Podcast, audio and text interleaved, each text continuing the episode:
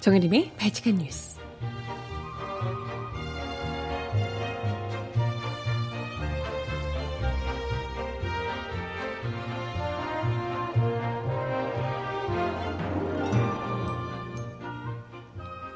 여러분 안녕하세요. 바치칸 뉴스 정혜림입니다. 평창 동계올림픽 폐막식을 앞두고 또다시 한반도가 들썩이기 시작했습니다. 북한 김여정 노동당 중앙위원회 제1부부장이 개막식 당시 김정은 노동당 위원장의 특사로 방남한 데 이어 폐막식 때는 김영철 당 중앙위 부위원장이 대표단을 이끌고 오기 때문인데요. 자유한국당은 한반도 평화 구축 흐름과 상관없이 김영철 방문 반대에 열을 올리고 있습니다. 우리 대한민국을 공격한 사람이다. 라고 주장을 하고 있는데요. 하지만 이는 사실관계에서도 역사적인 면에서도 여러 모순을 보이고 있는 황당한 논리라는 지적입니다. 음악 듣고 와서 오늘 이야기 함께 나눠볼게요. 첫 곡, 이소라가 부르는 말하자면 사랑 같은 것 듣고 오겠습니다. 신청곡 있으신 분 주세요.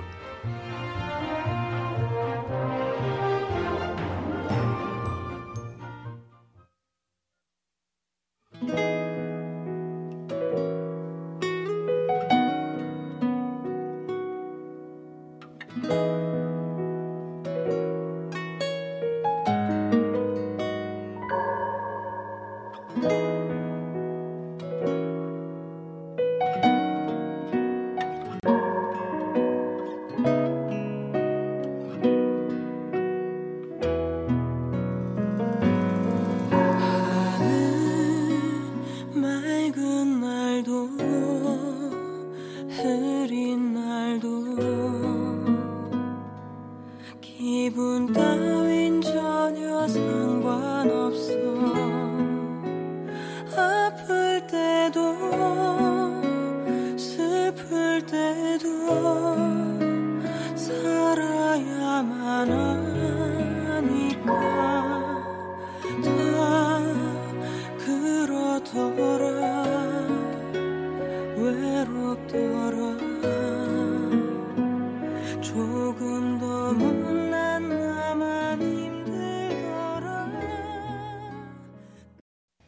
첫 곡으로 말하자면 사랑 같은 것 이소라가 부르는 목소리로 듣고 왔습니다. 신청곡 잠시 후에 전해드려 보도록 할게요.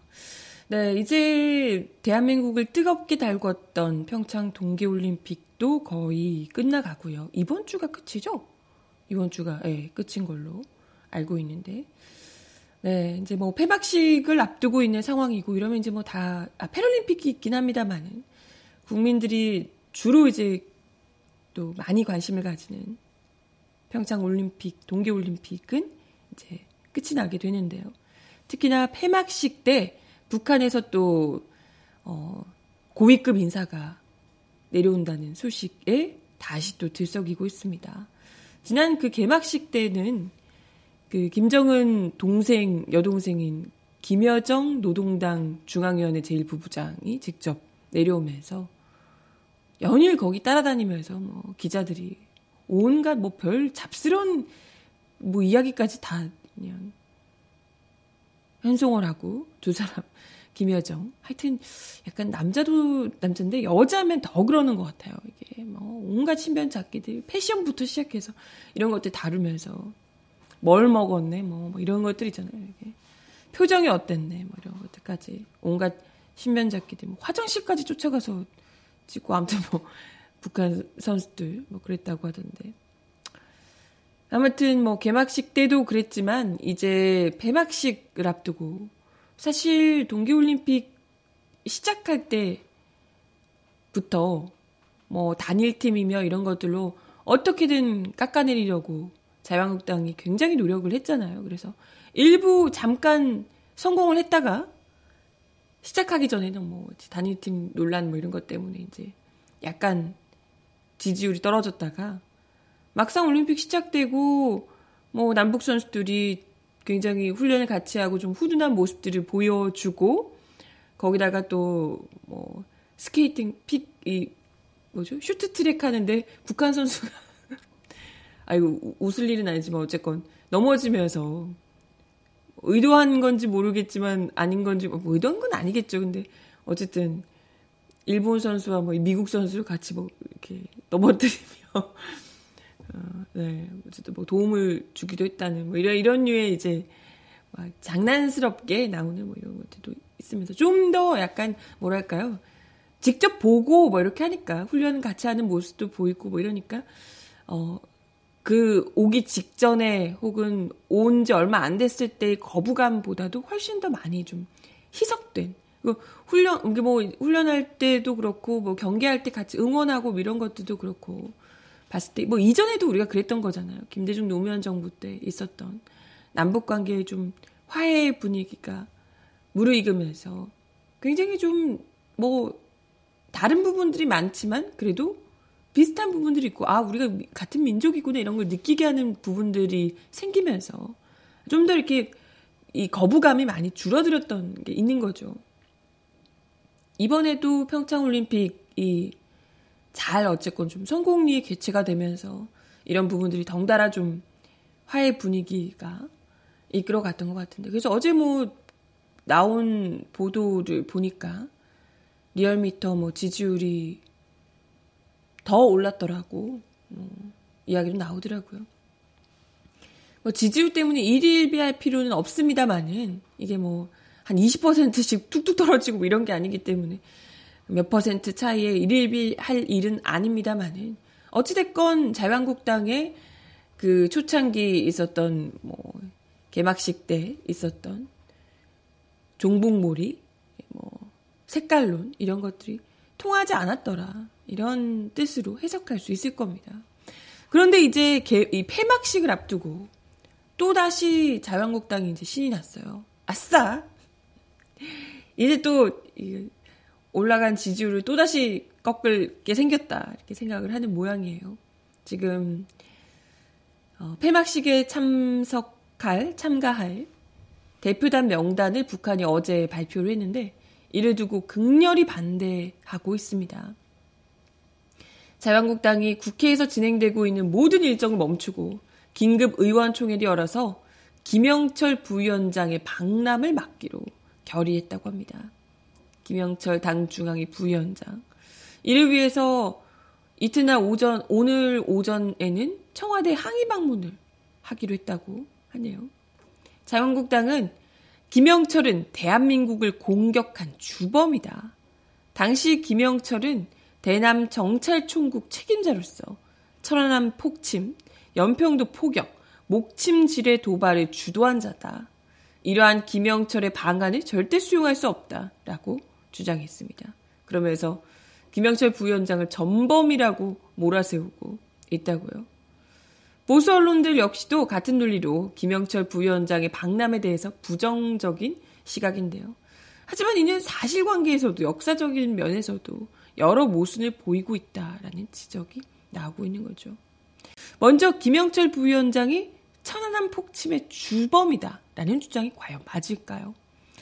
김영철 부위원장은 지난 2010년 3월에 발생한 천안함 침몰 사건을 일으킨 핵심 인물로 지목이 된 바 있습니다.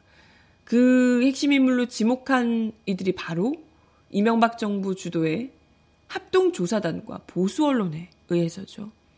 이명박 정부랑 보수 언론이 김영철이네 김영철 라고 딱 찍어서 이야기를 한 거죠. 하지만 이는 아직도 사실로 확인되지 않은 일종의 의혹일 뿐이라는 거죠. 국제사회에서도 이걸 인정한 바가 없고요.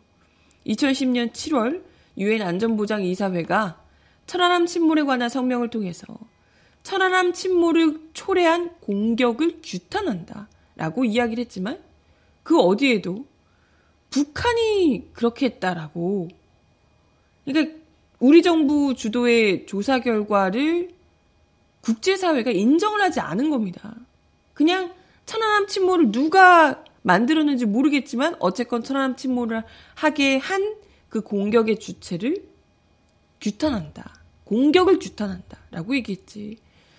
아니, 사실 아시다시피 유엔 안보리가 뭐 그렇게까지 북한에 옹호적이거나 이런 집단은 아니거든요. 물론 뭐 중국이나 이런 애들이 있긴 합니다만은. 근데 우리나라에서 그렇게 열심히 한국 주도의 조사 결과로 북한이 주범이다라고 이야기를 했지만 국제 이 유엔 안전보장 이사회에서 이러한 부분을 인정하지 않았더라는 겁니다. 그래서 진실을 진짜 밝혀보자라고 하면서 북한이 천안함 침몰 조사 관련한 국방위원회 검열단을 파견하겠다. 진짜 해보자 라고 이야기를 했는데 정작 이를 거부한 게 이명박 정부였죠. 합동조사단 조사 결과의 신빙성을 높이기 위해서라도 사실 남북 공동조사가 필요했을 텐데요. 이걸 끝까지 거부하면서 오히려 의문을 남긴 게 우리 정부였던 거죠. 그때 그 파란색 매직으로 쓴 1번 어뢰 이것 때문에 그것도 한 몇십 년 묵은 것 같은 쇳덩어리를 끄, 끄집어 올려서 이게 smoking gun이다라고 해서 현장에 있던 모든 기자들이 실소를 터뜨려도 파안대소를 할 수밖에 없었던 이거라고요? 라고 다들 경악하게 했던 분명히 어뢰로 폭침을 당했다고 하는데 무려 인간어뢰 그림 그 막 잊혀지지도 않는 인간어뢰 그림 조선일보 기억하시잖아요. 그렇게 했는데도 불구하고 폭침을 당했다고 무려 어뢰로 폭발을 했다고 하는데 그 단면에 전선들이 다 그냥 살아있고 형광등 하나 깨지지 않았던 그런 모습들. 너무나도 의욕스러운 부분들이 많았지만 그럼에도 불구하고 끝끝내 일방적인 우리 나라 그리고 우리와 우호적인 몇몇 나라들을 동원해서 했던 그 조사 외에는 그 욕에 대한 이야기를 꺼내는 것 자체가 무슨 종북인 것처럼 몰아붙였던 그런 상황이었습니다. 수많은 언론인들이 문제를 제기했음에도 불구하고. 그렇죠? 아무튼 조명균 통일부 장관이 어제 국회 외교통일위원회 전체 회의에서 김영철은 도발의 아이콘이며 천안함 폭침과 연평도 포격을 주도한 사람이다. 어떻게 이런 인간을 받아들일 수 있느냐라는 자유한국당 서청원 의원의 주장에 과거 국방부가 천안함 도발의 구체적인 책임 소지를 확인하기 어렵다고 한 것으로 안다. 라고 답변을 했습니다. 더 나아가서 아, 우리 국방부에서도 구체적인 책임 소지를 확인하기 어렵다라고 이야기했다는 거죠. 과거 국방부가. 그리고 더 나아가서 천안함 침몰은 미국과는 직접 관련이 없는 사건이라는 점에서 김영철 부위원장의 방남을 막을 외교적인 이유, 정치적인 이유도 불분명하다. 이런 지적이 나오는 겁니다. 그리고 만약에 100번 양보해서 김영철 부위원장이 천안함 폭침의 주범이고 전범이라는 자유한국당의 주장을 받아들인다고 치더라도 실제 그렇다 하더라도 이건 역사적 사실로 볼 때 앞뒤가 맞지 않는 황당한 논리라는 지적이죠. 보수 정권에서도 계속해서 이어지던 여러 형식의 남북 대화 자체를 아예 부정하는 셈이기 때문인데요.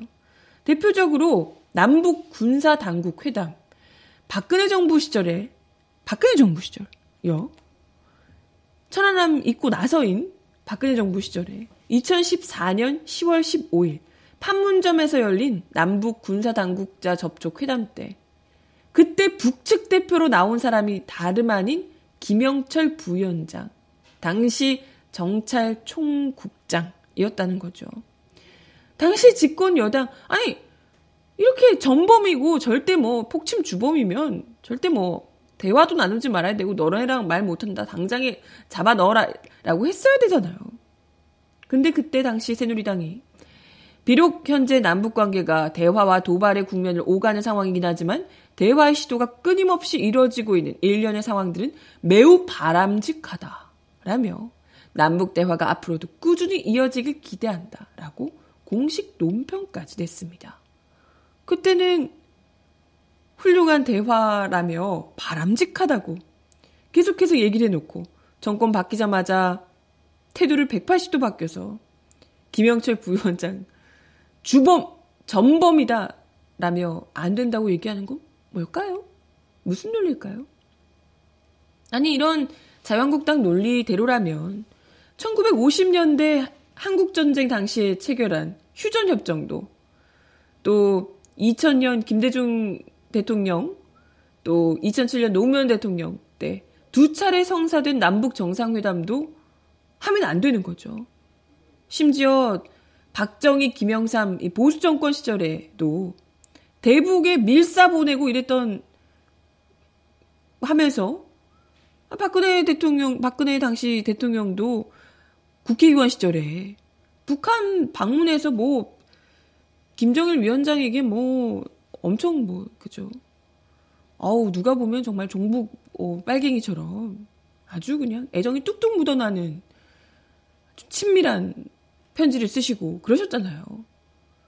그렇게 하셔놓고 자유한국당의 주장대로라면 이건 정말 말도 안 되는 것들이죠. 이전에 우리가 전범 전범? 네. 그랬으면 절대 이야기를 하면 안 된다. 이건 말이 안 되는 거죠. 이와 관련해 어, 김현철 인제대학교 통일학부 교수는 북한이 김영철을 보낸 의도는 여러 가지 있을 수 있다. 다만 김영철은 북한의 현직 통일 전선 부장이다. 대남 정책을 총괄하는 자리다. 김영철을 만나지 않고 어떻게 남북 대화가 가능할까? 통일전선부의 부부장이나 국장은 괜찮고 부장은 안 된다는 주장이 과연 논리적으로 성립할 수 있냐 라고 꼬집었습니다. 김대중 정부 시절 대북 특사였던 민주평화당 박지원 의원도 김영철 부위원장을 북한의 대표적 대남 강경파라고 규정하면서도 우리 정부가 올림픽 정신에 따라 박남 대표단을 받아들이고 올림픽 후에 북미 간 대화로 북핵 및 남북 관계 개선에 물꼬를 트는 기회를 승화시켜야 한다라고 강조했습니다.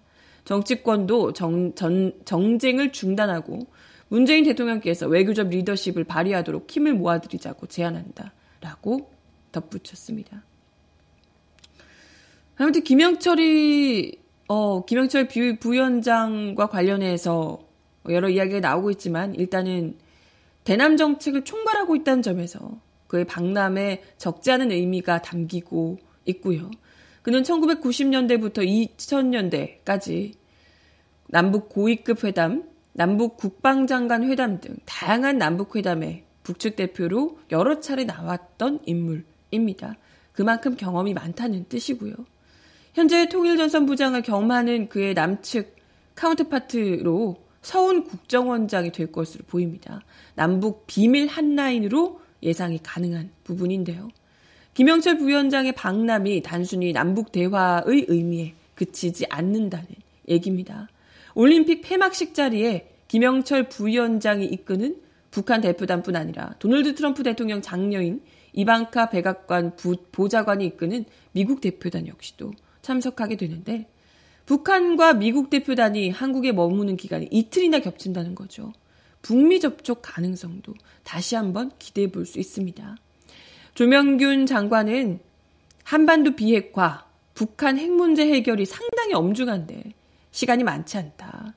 남, 많이 남지 않은 시간 속에서 북미 대화를 이끌어내야 하는데 그러면 남북 관계를 통해 북미 대화를 시작하도록 노력하는 게 대단히 중요하다라고 주장을 했습니다.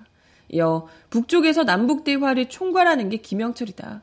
그런 사람들과 마주 앉아 이런 얘기를 전달할 수 있는 것은 상당한 상당히 중요한 의미 있는 계기가 될 수 있다라고 주장하고 있습니다. 네. 음악 하나 더 듣고 와서 이야기 이어가 볼게요. 토이 김현우가 부르는 거짓말 같은 시간 신청하셨습니다.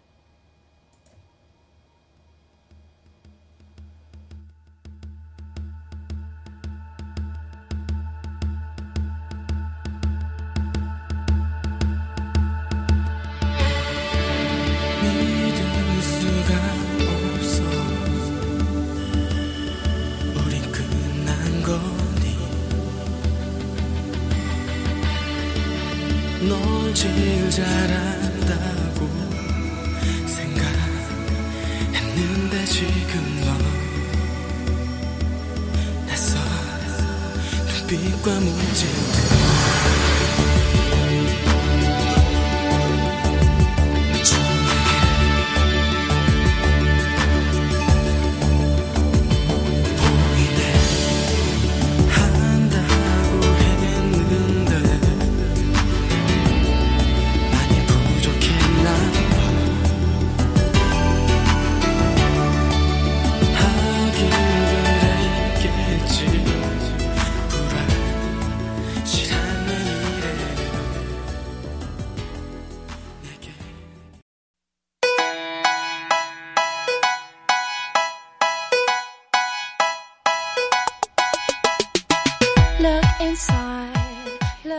왜 이럴까요? Cause we're so uninspired, so sick and tired of all the hatred you harbor. So you say. 국정농단 묵인 등 8개 혐의로 재판 넘겨진 우병우 전 청와대 민정수석에게 1심 재판부가 어제 징역 2년 6개월을 선고했습니다.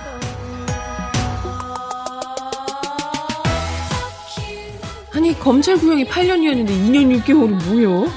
서울중앙지법 형사합의 33부는 이날 직무유기, 직권남용, 특별감찰관법 위반, 국회 위증 등의 혐의로 기소된 우병우 전 수석에게 징역 2년 6개월을 선고했습니다. 재판부는 안종범 전 수석과 최순실 씨 비위를 인지하고도 감찰 직무를 유기하는 등 국정농단을 방조했다며 은폐 가담으로 국가 혼란이 더욱 악화하는 결과가 초래됐다고 밝혔습니다.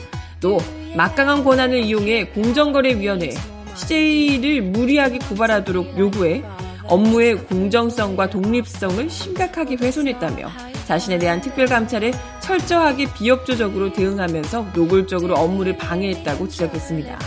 다만 재판부는 공정위의 고발을 강요한 건 당시 상관인 김영한 전 민정수석의 지시에 따른 것이라며 특별감찰관실 감찰 방해도 자신의 비위를 덮을 정도로 한 건 아니라고 양형 이유를 밝혔다고 합니다. 웃겨 아주. 재판부는 8개 혐의 중 문화체육관광부 과장에 대한 좌천성 인사 조치 강요, 문체부 감사 담당관 좌천성 인사 조치 강요, K스포츠 클럽에 대한 부당 현장 실사 강요, 국회 청문회 불출석 및 허위 증언에 대해 무죄로 판단했습니다. 앞서 검찰은 지난 1월 29일 결심 공판에서 권한을 사적으로 사용하면서 정작 본연의 업무는 외면해 국가 기능을 심각하게 저해했다며 징역 8년을 구형한 바 있습니다. 이에 대해 정의당 최석 대변인은 브리핑에서 최순실에게는 20년의 징역형을 선고하는 법원이 적극적인 동조자이자 공모자인 우 전 수석에게 8분의 1 수준의 징역형을 선고하는 것은 상식적으로 납득하기 어렵다고 지적했습니다. 그러면서 최 대변인은 이 같은 판결의 배경에는 우 전 수석에게 법꾸라지라는 칭호를 달아주는 데 일조한 검찰의 미온적 행보가 크게 작용한 것 아닌지 의심스럽다고 말했습니다. 이어 최 대변인은 무엇보다 검찰의 진정성 있는 태도가 중요하다. 국민 눈치 보며 구형을 크게 하며 정작 법원이 판단할 만한 알맹이는 주지 않는 부실한 모습은 결코 없어야 할 것이라고 촉구했습니다. 민주평화당 최경환 대변인은 사법부의 판단은 존중하지만 국민 정서와 괴리된 판결로 깊은 아쉬움이 남는다고 논평했습니다. 최 대변인은 검찰 구형 8년과 사법부 2년 6개월 사이에 너무나 큰 괴리가 있다. 즉각 항소해 국정농단의 주범이자 국가 헌정 질서를 유린한 법꾸라지에 대해 단죄해야 한다라고 촉구했습니다. 글쎄 항소해도 2심에서 더 낮아질걸요 아마?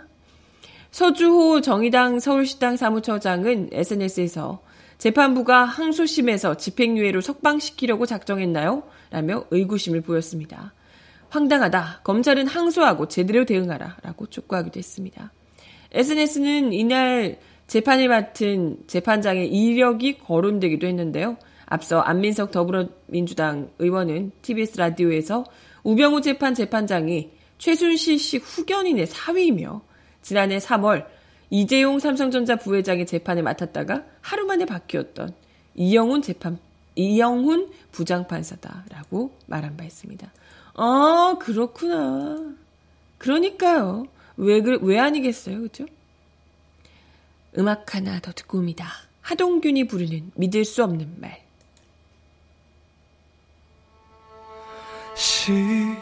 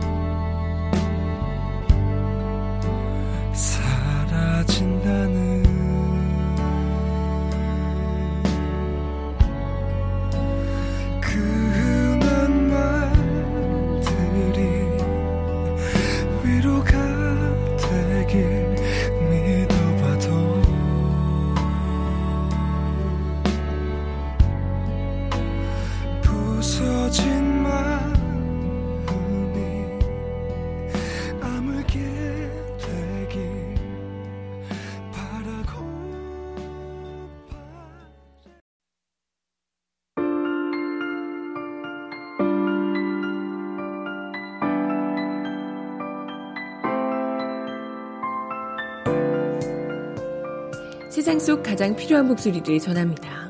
여기 곧 우리가 있어요.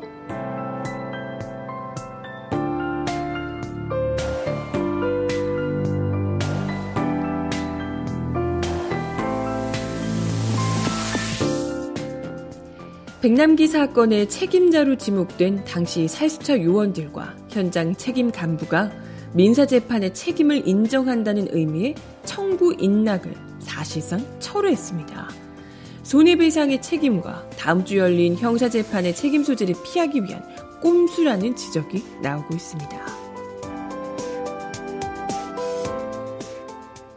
25일 경찰과 백남기 농민 소속 소송 22일 소송 대리인단에 따르면 당시 서울지방경찰청 4기돈단장이던 신웅균 총경과 충남 9호 살수처 요원이던 한모, 최모 경장이 재판부의 화해 권고 결정에 대한 이의 신청서를 제출했습니다. 이들 3명은 지난해 9월 말 백남기 유가족이 제기한 손해배상 청구를 모두 받아들이겠다는 내용의 청구 인락서를 서울중앙지법에 각각 제출했습니다. 살수처 의원들은 당시 청구 인락서를 통해 국가 공권력 행사로 인해 발생한 사고로 인한 유가족들의 아픔을 외면할 수 없다. 용기를 내어 사죄드리는 게 인간으로서 최소한 도리라고 생각해 청구 인락 결단을 내리게 됐다라는 입장을 밝힌 바 있습니다. 이 신청이 제기됨에 따라 신총경과 한모, 최모 경장에 대한 민사소송은 계속 진행이 되는데요. 백남기 유가족이 제기한 손해배상 청구 등을 받아들이겠다는 내용의 청구 인락이 사실상 번복된 겁니다. 이들의 이 신청을 두고 형사처벌의 책임을 줄이기 위한 전략이라는 지적이 나오고 있습니다. 검찰은 작년 10월 신총경과 살수처 요원 2명, 당시 구은수 서울지방경찰청장을 업무상 과실치사 혐의로 기소했고, 이들은 오는 27일 첫 재판, 형사재판을 앞두고 있습니다. 민사재판의 책임을 인정하는 것이 다음 주 있을 형사재판의 잘잘못을 다투는데 불리하게 작용할 수 있다는 거죠. 그래서 형사재판 결과를 지켜보고 민사재판의 책임을 인정할지 여부를 결정해도 늦지 않다는 해석도 나오고 있습니다. 이게 진심으로 뭘 사죄를 하고 이게 아니고 자기 재판에 어떻게 영향을 미칠지 이것만 보면서 했다가 안 했다가 번복했다가를 반복하고 있다는 거예요. 청구인락 철회가 이들이 져야 할 손해배상 책임을 줄이기 위한 결정이라는 지적도 나오고 있습니다. 앞서 백남기 유가족은 2016년 3월 대한민국과 강신명 당시 경찰청장, 구은수 전 청장, 신총경, 또 살수처 요원 한모, 최모 경장을 상대로 2억 4천100만 원을 청구하는 손해배상 소송을 제기한 바 있습니다. 하지만 백농민의 병원 치료가 1년가량 길어지면서 청구할 병원비, 장원, 장례비만 3억 원이 넘었고 이후 손해배상 비용을 더 높게 조정하는 과정을 겪었다는 거죠. 손배 비용이 커지면서 경찰관 개인이 물게 될 비용이 커질 수 있는 상황이었고 국가와 경찰이 법원의 화해 권고 결정을 받아들인 상황에서 국가가 이들에게 구상권 청구를 할 수 있는 상황을 차단하기 위한 시도라는 해석도 나옵니다. 이 같은 결정에 대해서 경찰 관계자는 경찰 차원의 판단이 아니라 소송 당사자 개개인의 결정이다라고 선을 그어 말했습니다. 사수자 의원들과 이야기를 해보려고 시도했는데 연락이 닿지 않았다고 하고요. 그렇겠죠. 지금 이런 상황에서. 백남기 농민 장녀 이 백도라지 씨는 책임을 모두 인정한다고 해놓고 갑자기 화해 조정 과정에서 청구인락을 번복한 상황을 이해할 수 없다. 사건에 대한 반성이 아니라 이해 타산을 위해 그런 결정, 이 청구인락을 했던 사람들인 것 같다. 배신감이 더 크다. 라고 말했습니다. 이로써 이들 3명에 대한 민사 재판은 계속 진행되고 화해 결정, 화해 조정 결정 여부에 따라 해산을 계획했던 백남기 투쟁본부의 활동도 계속될 전방입니다. 음악 하나 더 들어요. 벤이 부르는 꿈처럼.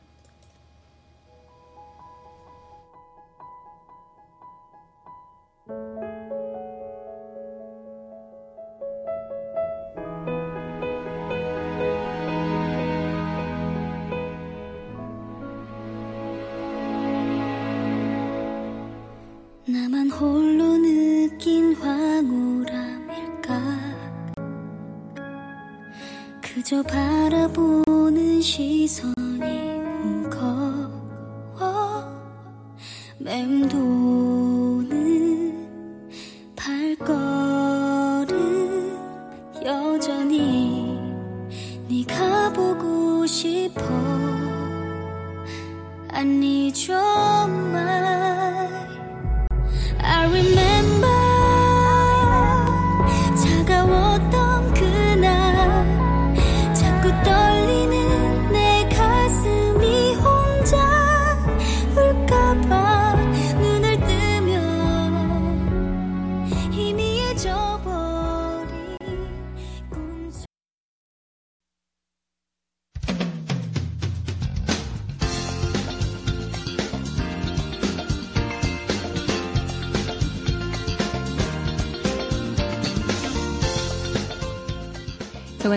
발칙한 브리핑.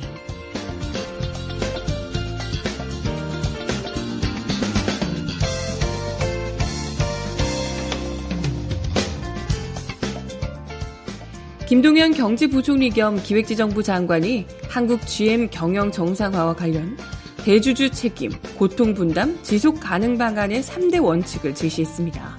정부는 한국 GM 지원을 검토하기 위한 기업 실사를 조속히 마무리 짓겠다는 계획입니다.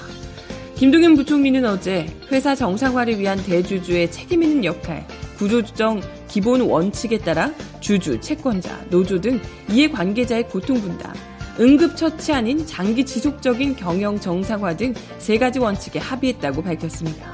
3대 원칙은 GM 관련 부처 장관들이 참석한 비공식 경제 현안 간담회에서 도출된 것이라고 김 부총리는 밝혔습니다.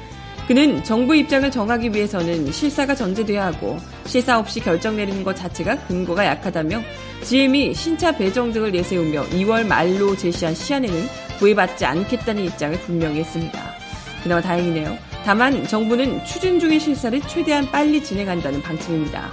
정부의 3대 원칙은 고형권 기재부 1차관을 통해 GM 측에도 전달됐으며 이에 GM 측도 합리적이라고 답한 것으로 알려졌습니다.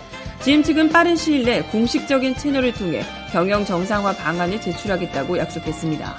군산 공장 폐쇄로 인한 지역 고용 위기 우려에 대해서는 김 부총리는 정부가 할 수 있는 여러 가지 대책을 강구할 것이라고 설명했습니다.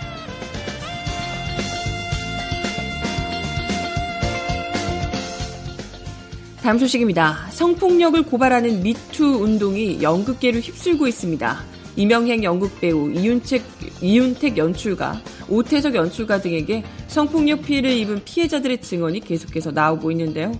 이런 가운데 성폭력에 맞서 더 이상 침묵하지 않겠다며 연극인들이 집, 직접 행동에 나섰습니다. 연극인들은 성폭력 반대 연극인 행동을 결성했습니다. 연극인들은 어제 이제야 고백합니다. 라는 제목의 선언문을 통해 다짐을 밝혔습니다. 이들은 선언문에서 피해자들의 용기 있는 발언을 시작으로 우리는 이제야 우리 안 폭력의 실체를 마주하게 되었습니다. 그것은 권위에 순응한 우리 자신이었고 위기 구조였으며 침묵의 카르텔이었습니다. 실체를 알고 있으면서도 또는 실체를 제대로 모른 채 침묵했고 방관했고 무지했던 점에 대해 피해자들께 진심으로 사과드립니다. 라고 밝혔습니다. 연극인들은 성폭력 반대 연극인 행동은 2018년 2월 21일 연극계 내 성폭력 사태에 대처하고 용기 있는 발언을 지지하고 동참하고자 모인 개개인의 연극인들이 반성하고 논의하고 토론하며 함께 행동하기를 결의했습니다. 성폭력 반대 연극인 행동은 성폭력 및 위계에 의한 모든 폭력에 반대합니다. 라고 강조했습니다. 연극인들은 그동안 연극 현장에서는 다양한 층위의 폭력이 있었고 위계적 구조에 의해 더욱 강화되었습니다. 우리는 한국 사회 권위주의적이고 남성 중심적인 문화가 무대뿐 아니라 창작 과정까지 고스란히 이어지는 것을 직시하고 성찰하지 못했습니다. 그러한 구조 속에서 성폭력은 은밀하면서도 직접적으로 이루어졌고 심지어 관행이라는 기만적 표현으로 학습되고 묵인됐습니다. 연극 현장의 위계와 권력은 학교의 권위와 밀착되며 연극을 시작하는 학생들에게도 그 폭력이 연결되고 있습니다. 라고 덧붙였습니다. 아울러 누구도 끊어낼 수 없었던 권위주의 문화와 위계에 의한 폭력, 그리고 모든 성차별과 성폭력 문제까지 이러한 폐단의 고리를 끊어내고자 우리는 모이고 연대하고자 합니다. 함께 하겠습니다. 또한 지금도 혼자 고민하고 계실 수많은 피해자들에게 힘이 되겠습니다. 이 모든 것의 시작은 오랜 고통을 뚫고 미투, 나도 고발한다라는 용기 있는 행동으로부터 시작하였음을 잊지 않겠습니다. 그리고 함께하겠습니다. 라고 행동으로 다짐했습니다. 영국인들은 행동을 시작하며 피해자를 중심으로 생각하고 행동, 또 가해자나 가해자 보호하는 사람과 절대 함께하지 않겠음, 피해 사실을 알릴 수 있는 상당 참고 마련, 또 피해자에 대한 2차 가해에 단호히 대처하고 2차 피해가 이루어지지 않도록 대응하겠다는 네 가지 원칙을 세웠습니다.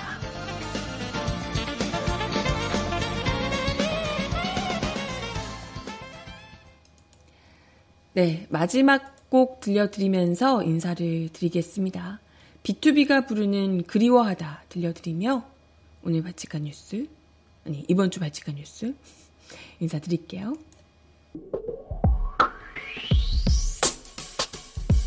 오늘도 하루 보내 다를 게 없이 하나도 안 어색해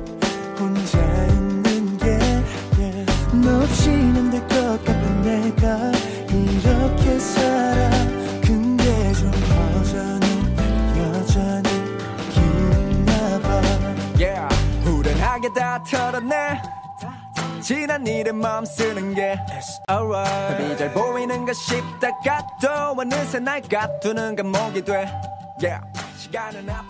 네, 이번 한 주도 바치칸 뉴스와 함께 해주셔서 감사하고요. 날씨가 좀 많이 풀렸죠? 주말 잘 보내시고 바치칸 뉴스는 다음 주 월요일 날 다시 오겠습니다. 여러분 행복한 주말 되세요. 안녕.